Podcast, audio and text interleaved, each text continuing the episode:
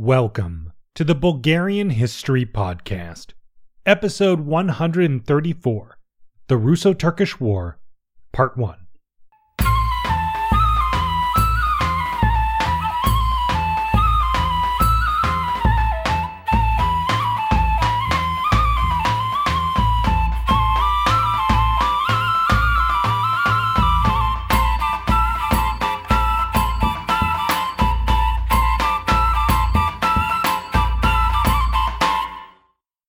First, I want to thank our newest patron, who probably has my favorite name of anyone who's become a patron so far, at least the, the name listed in Patreon, which is simply Joro Otpernik. So, big thanks, Joro, and greetings from me. Now, quick note things are still on the old calendar here. The reason is that the main book I'm using to track these dates makes it very, very confusing to work out which, and it's it's just much, much simpler to stick with the old calendar things. At some point, I'll make the switch, but my apologies for that. Anyways, getting right into it. Now, last time, we saw two sultans overthrown in the course of just a few months as Ottoman reformers took control of the government. Meanwhile, the final actions of the April uprising dragged into the summer before finally being crushed by the Ottomans.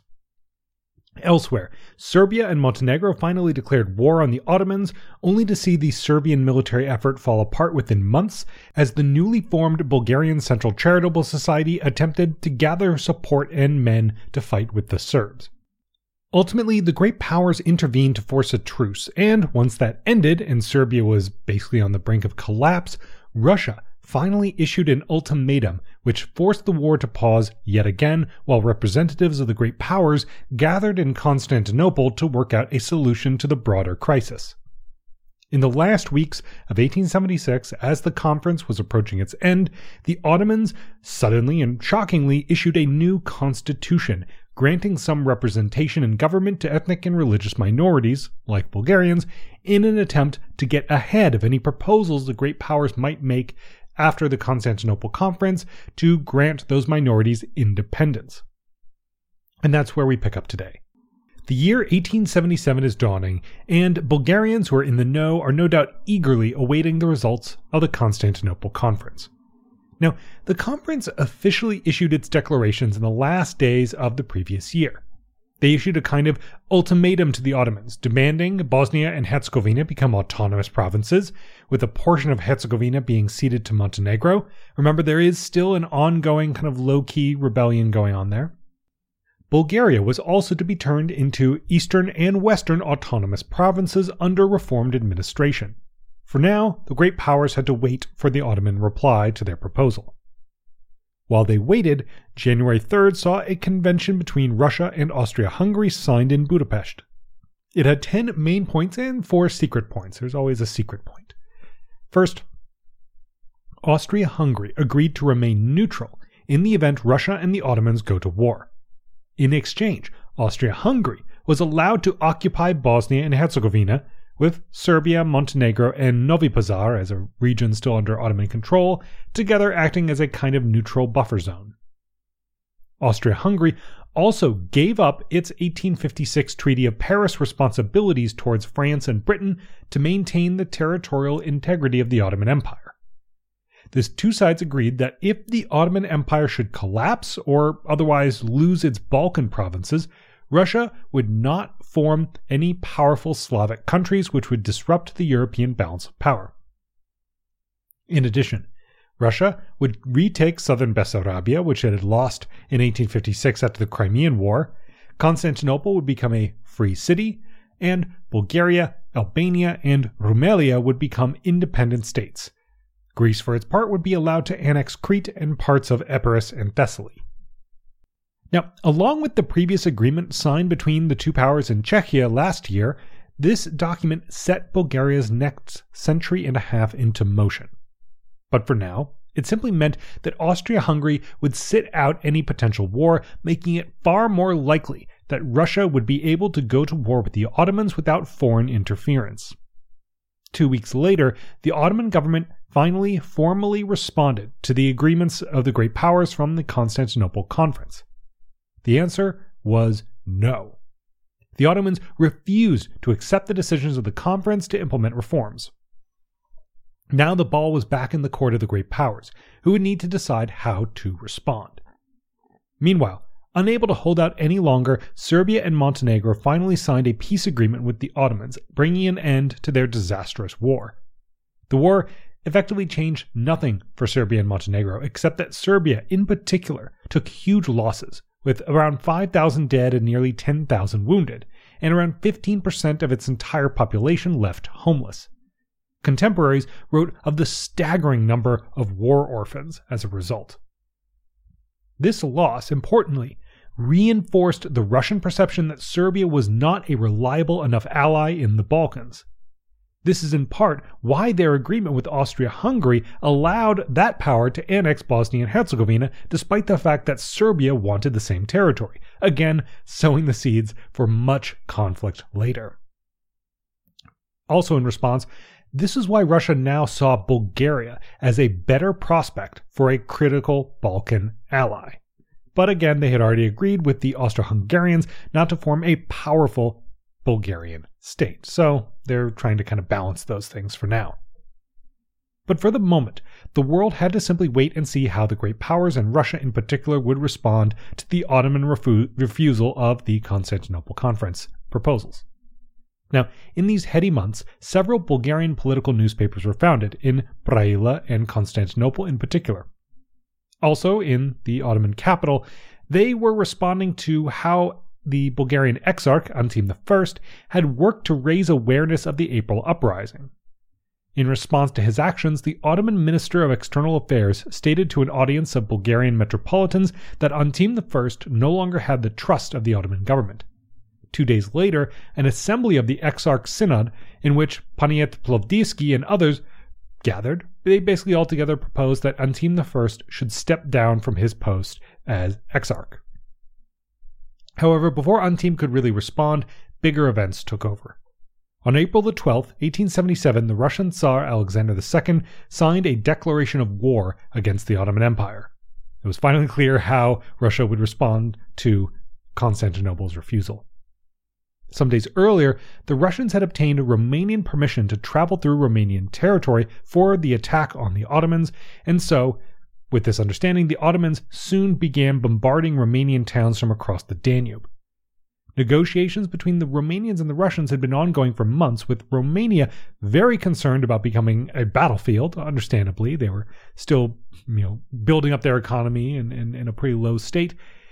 And the Romanians were also very concerned about Russia potentially retaking southern Bessarabia. I mentioned Russia lost that territory at the Crimean War, and now it basically belonged to semi autonomous Romania within the Ottoman Empire. And yeah, they were concerned about Russia's desire to retake it, which was obvious to everyone involved. Lastly, the Romanians were quite concerned about basically falling under Russian domination. However, by this point, Romania really felt that it had no choice but to allow the Russians to pass through their territory, though honestly, in general, at this point, Romania showed very little enthusiasm for getting involved. They, I think, just felt they had no choice. Now, historian Misha Glenny describes this moment, writing, quote, The first three months of Abdul Hamid's reign witnessed the crushing of the Serbian army and finally, in December, the promulgation of the Constitution, an event greeted with joy and celebration throughout the empire. For a very short time, it almost looked as though the Ottoman Empire had survived the transition from feudal absolutism to constitutional monarchy. Any such hopes were dashed when Russia, still fired by pan Slavism and the smell of Ottoman decay, declared war on the empire. I think that that quote gets at something here that you know, it's easy to skip over that, but for a brief moment, it did look like the Ottoman Empire was really going to kind of take its reforms to the next level. And you know, had things uh, not occurred differently, Bulgarians would have had representation in the Ottoman parliament, which is a bit strange to imagine now, but that was very possible. But now it was war. The same day Alexander II declared war, the leadership of the Bulgarian Central Charitable Committee published a plea to the Bulgarian nation asking all Bulgarians to support the Russian army in any way they could, including by fighting. The call to arms was written in Bucharest and signed by many notable Bulgarians like Stefan Stambolov, Ivan Vazov, Kyriak Tsankov, and others. Two days later, the organization actually formally dissolved itself. Now, I couldn't find a specific reasoning for this, but I imagine it's because it now saw its goal as fighting rather than the same old organizing. Also, on the same day of Alexander's declaration, notable Bulgarians in Constantinople assembled and decided that Antim I should resign, as the Ottoman government had requested. Two days later, the Grand Vizier finally formally fired the Exarch, and, well, Bulgaria lost the first person to fulfill that role. Antim was sent to exile in Ankara, and a week and a half later, a synod organized in Constantinople elected the Metropolitan of Lovech, a man named Yosif, as the new exarch in a very close vote. But again, more consequential events were happening elsewhere. A formal Bulgarian volunteer corps began assembling in the Russian city of Samara on the Volga River, ironically not far from the former capital of Volga, Bulgaria. The city of Samara also gave this corps a flag in the pan Slavic colors of red, white, and blue, with a cross containing Mary along with Cyril and Methodius. Soon, the head of the Russian army, Knyaz Nikolai Nikolaevich, issued an order for his army to aid the gathering Bulgarians to fight in the war. Now, finally, for the first time, Bulgarians were ready to fight the Ottomans on their own behalf with the backing of a major power. Sure, Bulgarians had fought with the Greeks in their War of Independence, and they'd fought with the Serbs in their War of Independence and several wars against the Ottomans, but now for the first time, Bulgaria seemed to be the main focus of attention. True, it was a year too late to help the poor souls who had suffered and died in the April uprising, but the prospect of independence no doubt made it all worth it. However, the outcome of the war was far from certain. In the Caucasus, the Russians were outnumbered two to one and had inferior artillery. In the Balkans, the Ottomans were well entrenched and controlled the Black Sea. And, well, as we saw in fighting against the Serbs, the Ottomans had excellent, very modern rifles. Now, Russia did outnumber the Ottomans in the Balkans, 300,000 to about 200,000, but one could argue that having to cross a river as formidable as the Danube and operate so far from their supply lines could easily even that score. On the other hand, having the backing of a large portion of the local population would certainly help the Russians. But not all Bulgarians were backing the Russians. You may have noticed that when the Ottomans decided to get rid of Antim I because of his actions aiding Bulgarian revolutionaries in effect, that, well, other church officials and prominent Bulgarians backed this move. And that trend continued because just weeks into the war, the Great Synod of the Bulgarian Exarchate issued a message to all the eparchates announcing the devotion of the Bulgarian people to the Ottoman government. Another similar message was sent by Exarch Yosif I personally late in the month. So, in a way, you can see this as being a little bit similar to how the Patriarchate behaved in the Greek War of Independence, where yeah, you'd think that the the you know Greek dominated Orthodox Church would back Greek independence. However, by that point, the Greek Church was very deeply tied in with the Ottomans and benefited from its position within the Ottoman state. And it's very fairly similar for the Bulgarian Exarchate as well as these prominent Bulgarians living in Constantinople. For many of them, their prominence, their wealth, everything they have is really built on the existing structures of the Ottoman state. And yes, I mean, Bulgarians, in a way, kind of fought against the Ottomans in order to obtain church independence, but ultimately they needed the Ottomans to get that church independence. And so their actions, you know, were combating the Ottomans, but also courting them in a way, trying to convince them of their cause. So the Exarchate was backed, backing the Ottomans, but the Russians likely weren't losing too much sleep over that. Bulgarians in Romania were now busy wishing the Russian army victory while Romania itself decided to declare its full independence from the Ottomans. The stage was now set. The proper fighting began on the 10th of June when parts of the lower Danube squad of the Russian army crossed the river at Galatz and invaded northern Dobruja. Over the coming days, Russian artillery rained shells down on Danubian towns like Ruse, Nikopol, and Tutrakan as their army prepared to cross the river at several points. On June 15th, the Russian 14th Infantry Division successfully crossed the Danube at Svistov using a pontoon bridge. This was possible in part because Romanian naval forces had defeated the Ottoman patrol vessels and basically taken control of the river. Meanwhile, the Russian forces in northern Dobruja were making pretty good progress, taking Babadag as they moved south. A week after the first crossing at Svistov, the Bulgarian Volunteer Corps followed and finally set foot on liberated Bulgarian soil for the first time. Now, a minor, you know, stepping out of the narrative for a moment, I highly, highly, highly recommend you go to the uh, kind of blog post for this uh, post, this episode, and look at the map because there's a lot of geography here. Even having lived in Bulgaria for nearly a decade and being very familiar with Bulgarian geography, I had to constantly refer to places on the map just to make sure I understood where everything was happening. So definitely, definitely do that. It'll make all the things we're about to talk about make much more sense.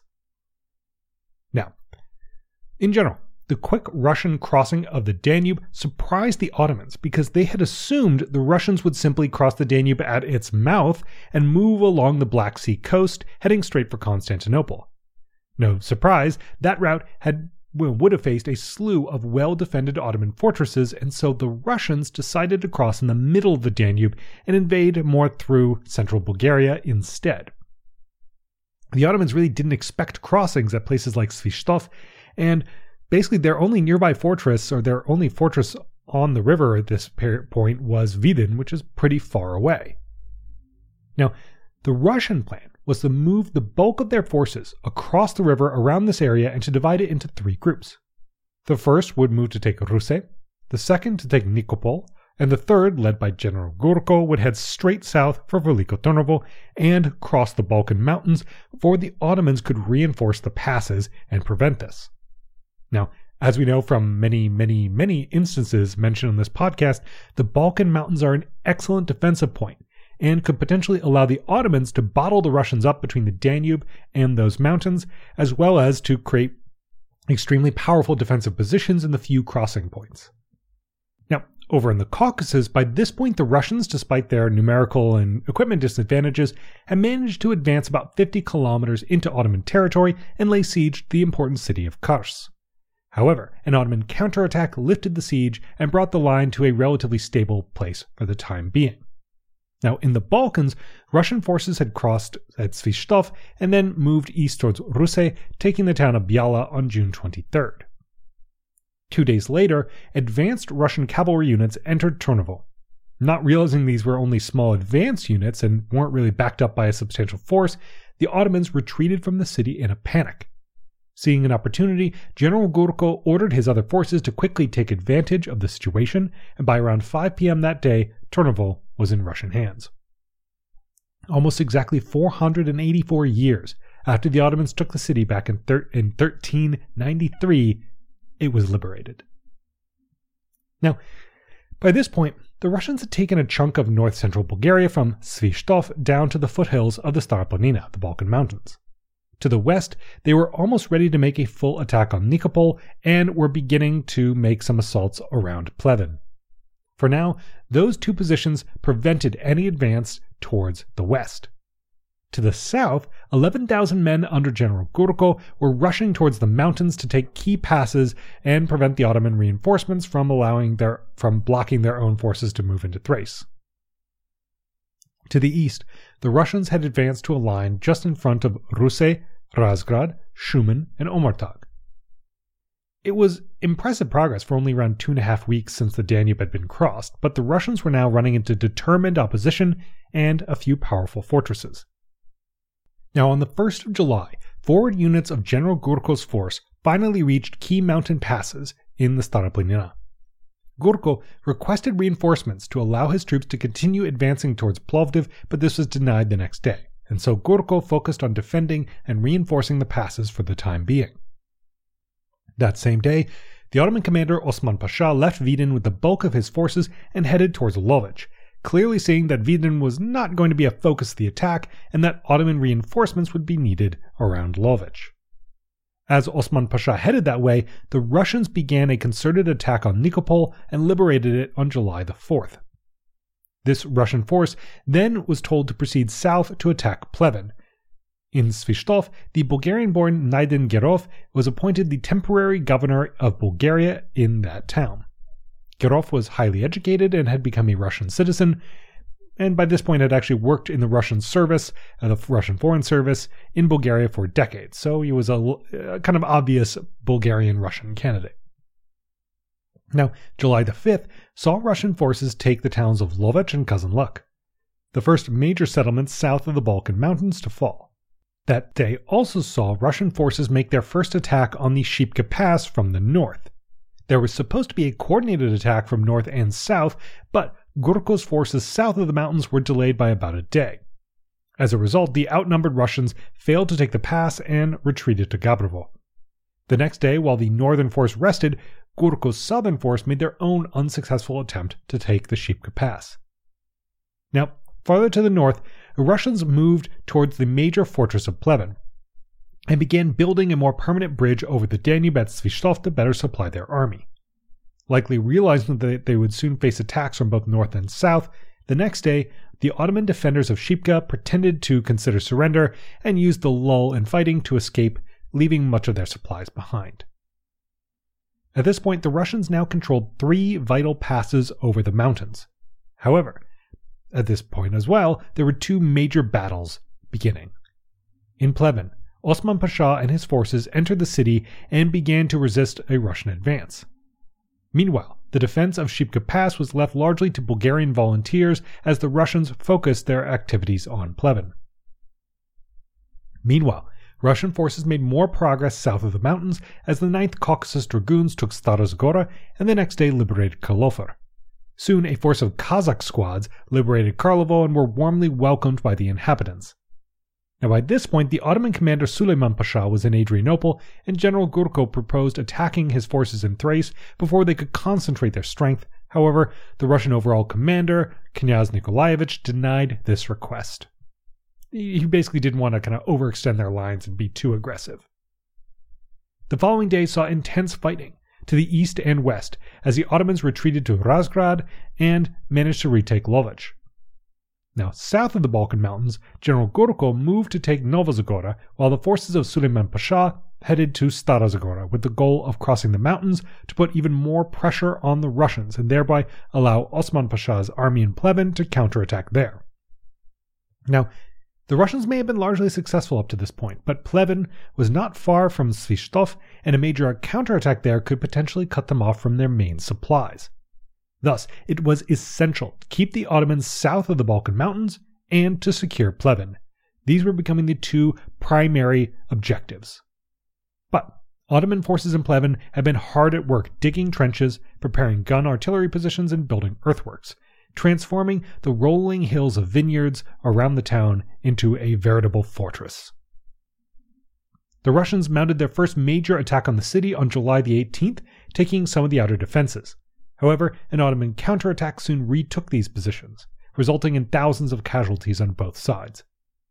Things to the south weren't going much better, as Suleiman Pasha managed to retake Stara.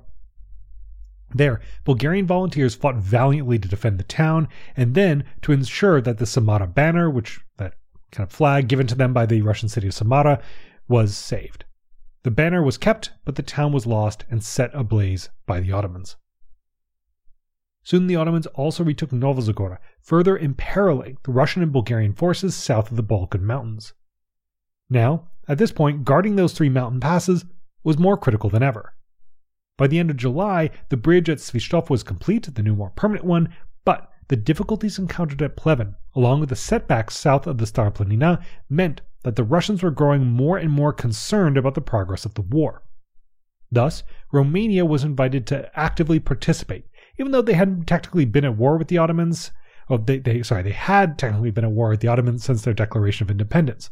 But in essence, you know, Russia wanted to pass through Romania because they kind of had to, but they didn't really want Romania as an active participant because this would mean that in the peace, Romania would able, be able to make demands, and Russia wanted to be the only one making demands. But the Russians now accepted they needed Romanian help, and thus Romanian troops began to cross into Bulgarian territory and aid in the attacks on Pleven. The Russians also requested that Montenegro, Serbia, and Greece get involved, but already seeing the war drag on longer than people had expected, they thought it'd be very quick. All three powers were very hesitant and decided to hold back and see how the war would progress. A day later, General Gurko's force south of the Balkans was dissolved as he moved to aid the fighting around Pleven. So, the Russians basically gave up any activities south of the Balkan Mountains. The southern army of Suleiman Pasha now effectively controlled Thrace, south of the mountains, and began to prepare to make concentrated attacks on the Shipka Pass so it could then cross the mountains and attack the Russians north of them. Now, this is where part one of our coverage of the Russo Turkish War will conclude. The Russians have made great advances but stalled. First, in front of Ruse and Razgrad to the east, where they are forced to concentrate their efforts on defending the mountain passes to the south and taking Pleven to the west. In northern Dobruja, their forces that crossed the river right at the beginning of the war have slowly advanced south, but so far their activities haven't affected the broader strategic situation very much. And well, next time we'll see how things progress. Whether or not the Russians will be able to take Pleven, or whether an Ottoman counterattack will cut off their supplies. Whether the Ottomans will be able to push through Shipka Pass and rush over the Balkan Mountains and attack the Russians, or whether they will hold. It's going to be an exciting episode, so you won't want to miss it. This episode was written and produced by me, Eric Halsey. The theme music was written and performed by Teddy Raven. You can check out the Bulgarian language version of the podcast at bghistorypodcast.com, and subreddit is linked in the episode description. You know all that good stuff, and I will see you in the next one.